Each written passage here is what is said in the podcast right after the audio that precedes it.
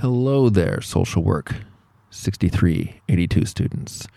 So here you are, at the second podcast lecture for this week. And this is the podcast lecture that last week I said was going to be a little bit weird. And what I want to do first is kind of explain to you a, a little bit. I want to, I guess, do a preface of sorts. So over the past couple of weeks, we've read chapter four, five, and six. And as I've been reading these chapters, I've been struck by the way that the authors of our textbook kind of describe working with communities, and they describe it in ways that seem to be very um, precise.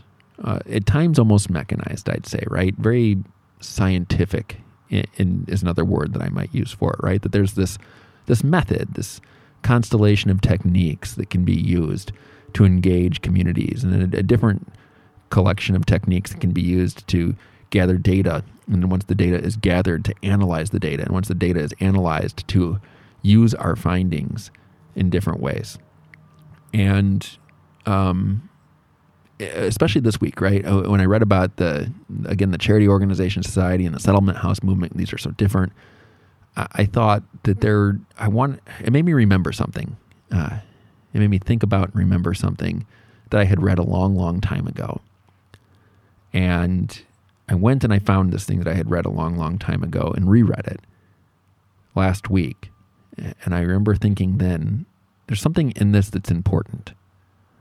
Now I can't tell you exactly what I what it is that is important, um, but I want to share something with you. It's a very short story. I'm going to read it out loud. It's called The Ethnographer. It's by a guy named Borges. His last name is spelled B O R G E S. He's Argentinian, um, and it's a very, very, very short, short story we'll be able to read it out loud very quickly here. I'll also put a link to the text, so if you want to read it yourself, you can up on Moodle.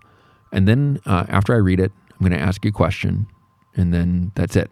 Um, last thing that's kind of, I guess, an instruction of sorts here. Um, sometimes I, I gather that some of you, when you're listening to these lectures, that you're sitting there kind of like at your computer with a pen in hand taking notes because you don't want you want to write down the important stuff, which is good sometimes to do that. I, I would probably do that if I was a student listening to podcast lectures. For this lecture, you don't need to do that. You really don't. All I want you to do is to listen to this. Just listen to it. And then, you know, listen to the question at the end, and that's it. You don't need to write anything down. Uh, if you want to write things down, of course you can, but you don't need to. Um, if you want to read the thing, you don't need to write anything down. You're never going to be tested or quizzed on this thing. I just want you to be exposed to it. And then I want you to think about it. And then we're going to come to class. and We're going to talk about what we think. You ready for this? Cool. Here is The Ethnographer by Borges.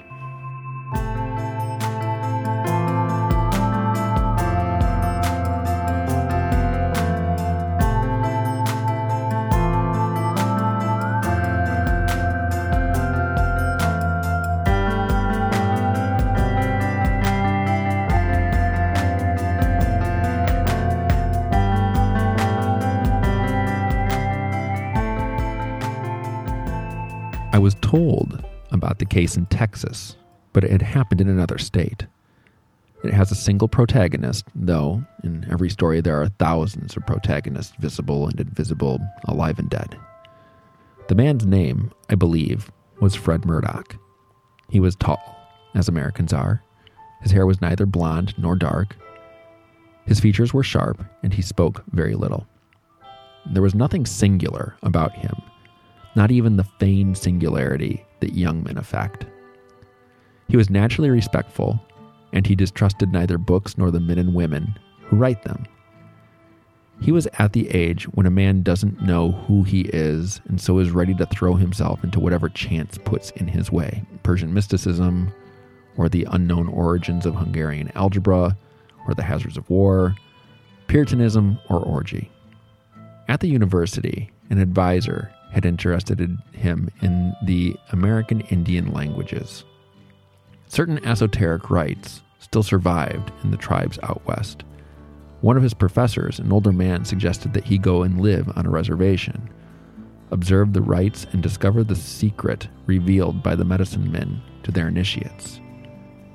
When he came back, he would have his dissertation, and the university authorities would see to it that it was published. Murdoch leapt at the suggestion. One of his ancestors had died in the Frontiers War, and bygone conflict of race was now his link. He must have foreseen the difficulties that lay ahead of him, for he would have to convince the red man to accept him as one of their own. He set out upon a long adventure. He lived for more than two years on the prairie, sometimes sheltered by abode walls and sometimes in the open. He rose before dawn, went to bed at sundown, and came to dream in a language that was not the language of his fathers. He conditioned his palate to harsh flavors. He covered himself with strange clothing. He forgot his friends and the city. He came to think in a new fashion that the logic of his mind rejected. During the first few months of his new education, he secretly took notes. Later, he tore the notes up perhaps to avoid drawing suspicion upon himself, perhaps because he no longer needed them. After a period of time, determined upon in advance by certain practices, both spiritual and physical, the priest instructed Murdoch to start remembering his dreams and to recount them to him at daybreak each morning. The young man found that on nights of the full moon, he dreamed of buffalo. He reported these recurrent dreams to his teacher, and the teacher at last revealed to him the tribe's secret doctrine.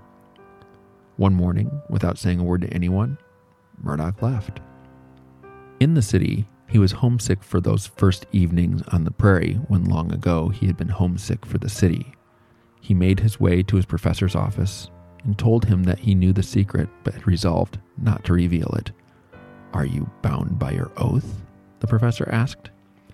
That's not the reason, Murdoch replied. I learned something out there that I can't express. The English language may not be able to communicate it, the professor suggested. That's not it, sir. Now that I possess the secret, I could tell it in a hundred different and even contradictory ways. I don't know how to tell you this, but the secret is beautiful, and science, our science, seems more frivolity to me now. After a pause, he added, and, anyways, the secret's not as important as the paths that led me to it. Each person has to walk those paths himself. The professor spoke coldly. I'll inform the committee of your decisions. Are you planning to live among the Indians? No, Murdoch answered. I may not even go back to the prairie.